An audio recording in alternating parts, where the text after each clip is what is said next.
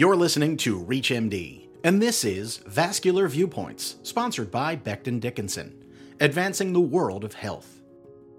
In this program, we will be discussing recently updated GAVeCeLT recommendations for vascular access.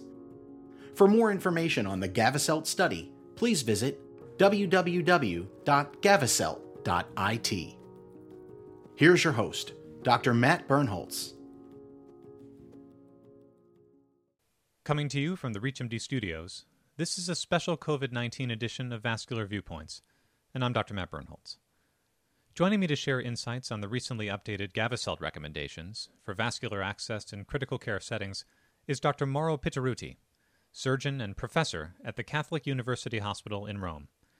Doctor Pittiruti is founder and president of the Italian Group of Central Venous Access, an expert consensus group responsible for issuing the internationally renowned GAVeCeLT recommendations that we'll be reviewing today. Doctor Pittiruti, welcome to the program. Uh, thank you. It's good to be here. Before we dive in, can you provide an overview of your work with the GAVeCeLT team of experts and the recent conditions in Italy that led to your updated intensive care recommendations? So, well, our document really was born from the experience of um, many of our colleagues, physicians and nurses who were working in this emergency, different hospital of Italy. Because while the thing was getting more and more severe and more tragic, I would say, we were learning on the field some very important concepts. And some of us uh, focused on some aspects, some others focused on other aspects. But at the very end, we tried to put together the lessons that we learned on the field on the different levels. The level of the choice of device, the insertion technique, the maintenance technique, and protective measure during the insertion. So we make an effort to note which were the most important points that we would like to participate, to share with others. That's a great setup, Doctor Pittiruti. Why don't we then focus on device selection highlights from the recommendations, which take into account some unique challenges in the I C U for COVID patients. And starting with peripheral venous access devices such as midline catheters, your team reported an issue with this approach when patients needed ventilation support. Can you speak to that problem? Yes. So we have discovered that the peripheral venous access was practically enough, was sufficient for hydration and supportive therapies in patients who were not in intensive care unit, but uh, or patients anyway who are not intubated, who are not going through non-invasive ventilation, et cetera. And uh, coming to the choice of this peripheral venous access device, we found out that the best strategy was to reduce the number of procedures. If you're using a short peripheral cannula, a P I V, as they call it in U S A, and then you have to probably to replace it very frequently, every two or three days. And to multiply the number of procedures is something that you absolutely do not want in the COVID patient. So it's much better to put a midline catheter, which will stay for days and weeks, and doing the procedure just one time. Also, the midline uh, catheters that we use in Europe, which are quite long, they typically allow very good blood sampling. Of course, uh, there's always the possibility that the middle that patient get, gets worse. And in this case, we were replacing midline catheters or guide wire with the peripheral inserted central catheter before getting the patient into the intensive care unit. And there were problems with compression of the axillary veins whenever dealing with the potentiality of adding ventilation support. Isn't that correct? Yes, exactly. That was another very important point. We found out that the helmets that are used for C PAP or, or generally speaking, for non-invasive ventilation, if attached to the under the axilla, may compress the axillary vein. Some of these helmets have tight straps under the armpits, so to speak. It's not absolutely a universal concept because there are also helmets which stay in place autonomously and other helmets which are maintained in place through straps which go to the bed, for instance. But when the straps is under the armpits, there is inevitably a compression of the axillary vein. And this maneuver is always associated with the edema and the risk of thrombosis. regardless of whether there is a, a venous access or not. But uh, anytime you have a peripheral venous access in the arm and you increase the flow by the infusion that you deliver, where there is a venous stasis, then you have a risk of thrombosis. In this patient, we found that it was much better to have a, a peripheral inserted central line, which will deliver after the compression of the axillary vein in the central veins, or even to use a femoral line.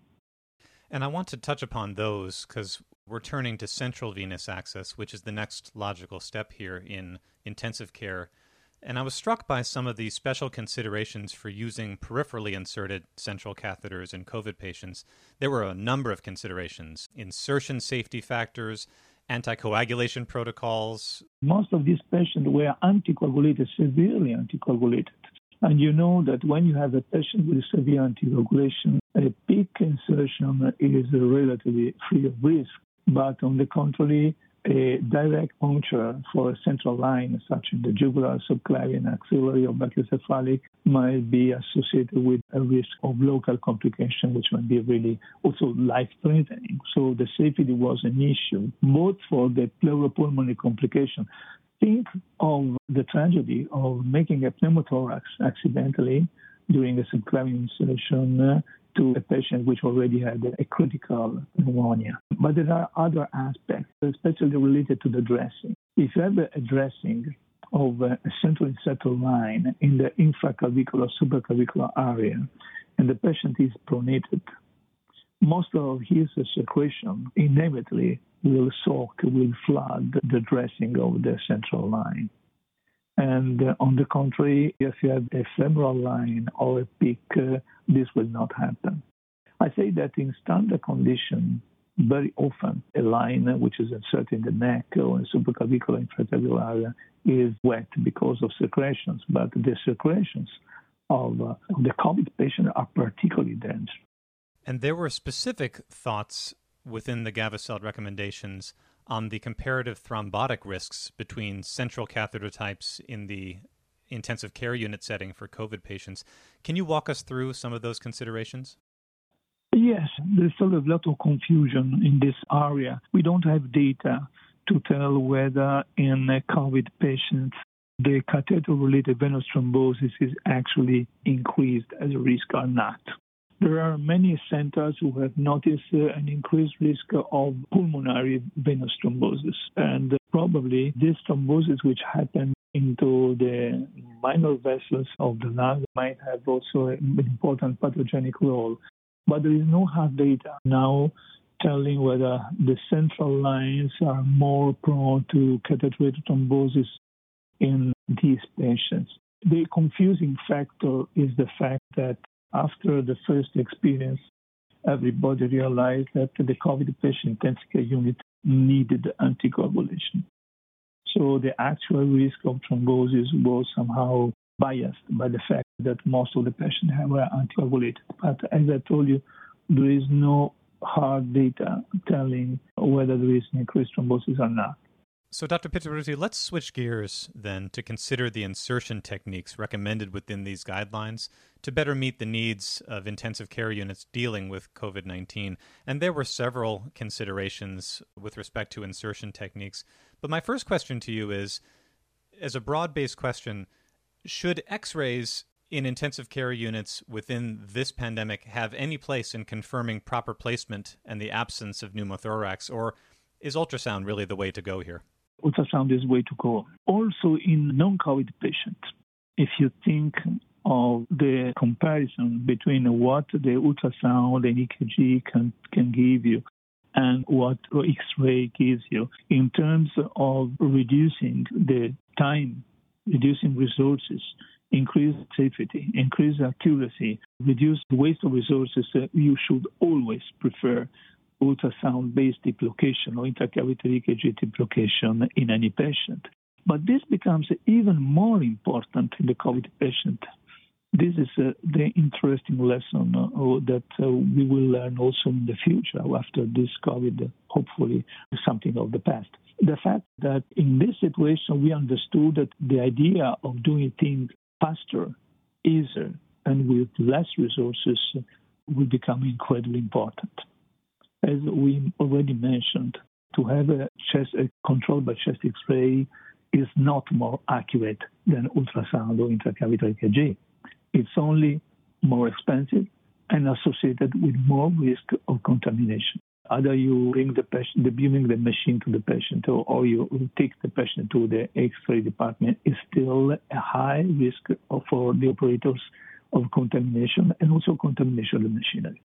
Well, that was an excellent review, Doctor Pittiruti. But before we go, I want to touch upon what the recommendations called a potentially positive side effect of this otherwise tragic situation. And that's a renewed focus on safety and resource efficiency that you were just talking about. What were some strategies that we can take away from this pandemic to help improve vascular access protocols going forward? Well, first of all, the concept is that you can improve your vascular access practice by implementing vascular access team of nurses and doctors who are specifically trained and able to insert any kind of device, choosing the device according to the needs of the individual patient. That was extremely important. There was a gap in the clinical outcome between centers who had the vascular access team, who had, the, for instance, nurses and doctors are able to insert midline and P I Cs, and uh, other small hospitals where they had not such knowledge, and the only thing they could do is either to insert a peripheral I V or a, a central central line. You know, if you don't have a wide choice of device, uh, you may be choosing something which might be dangerous for the patient. I often quote an American proverb, American motto, which you may know better than I do, which says, when your only tool is a hammer, every problem looks like a nail.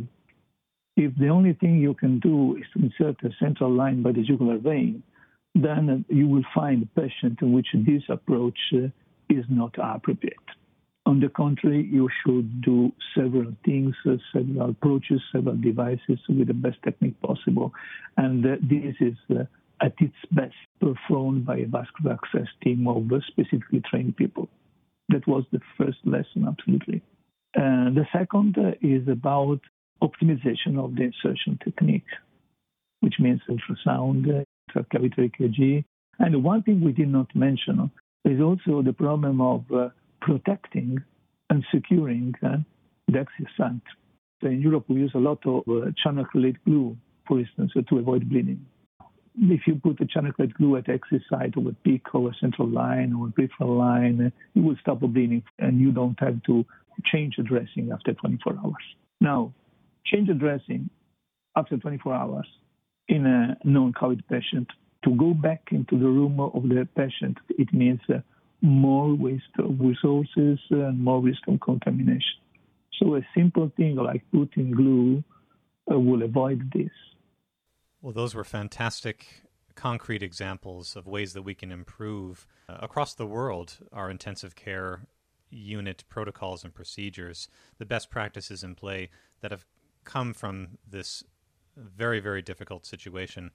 I uh, very much want to thank my guest, Doctor Mauro Pittiruti, for joining me to review key insights from the updated GAVeCeLT recommendations in response to the coronavirus pandemic. Doctor Pittiruti, it was great having you on the program. Thanks so much.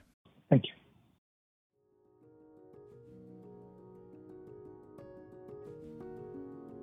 You've been listening to Vascular Viewpoints, sponsored by Becton Dickinson, advancing the world of health. For more information on the GAVeCeLT study, please visit w w w dot gavecelt dot i t. This is ReachMD. Be part of the knowledge.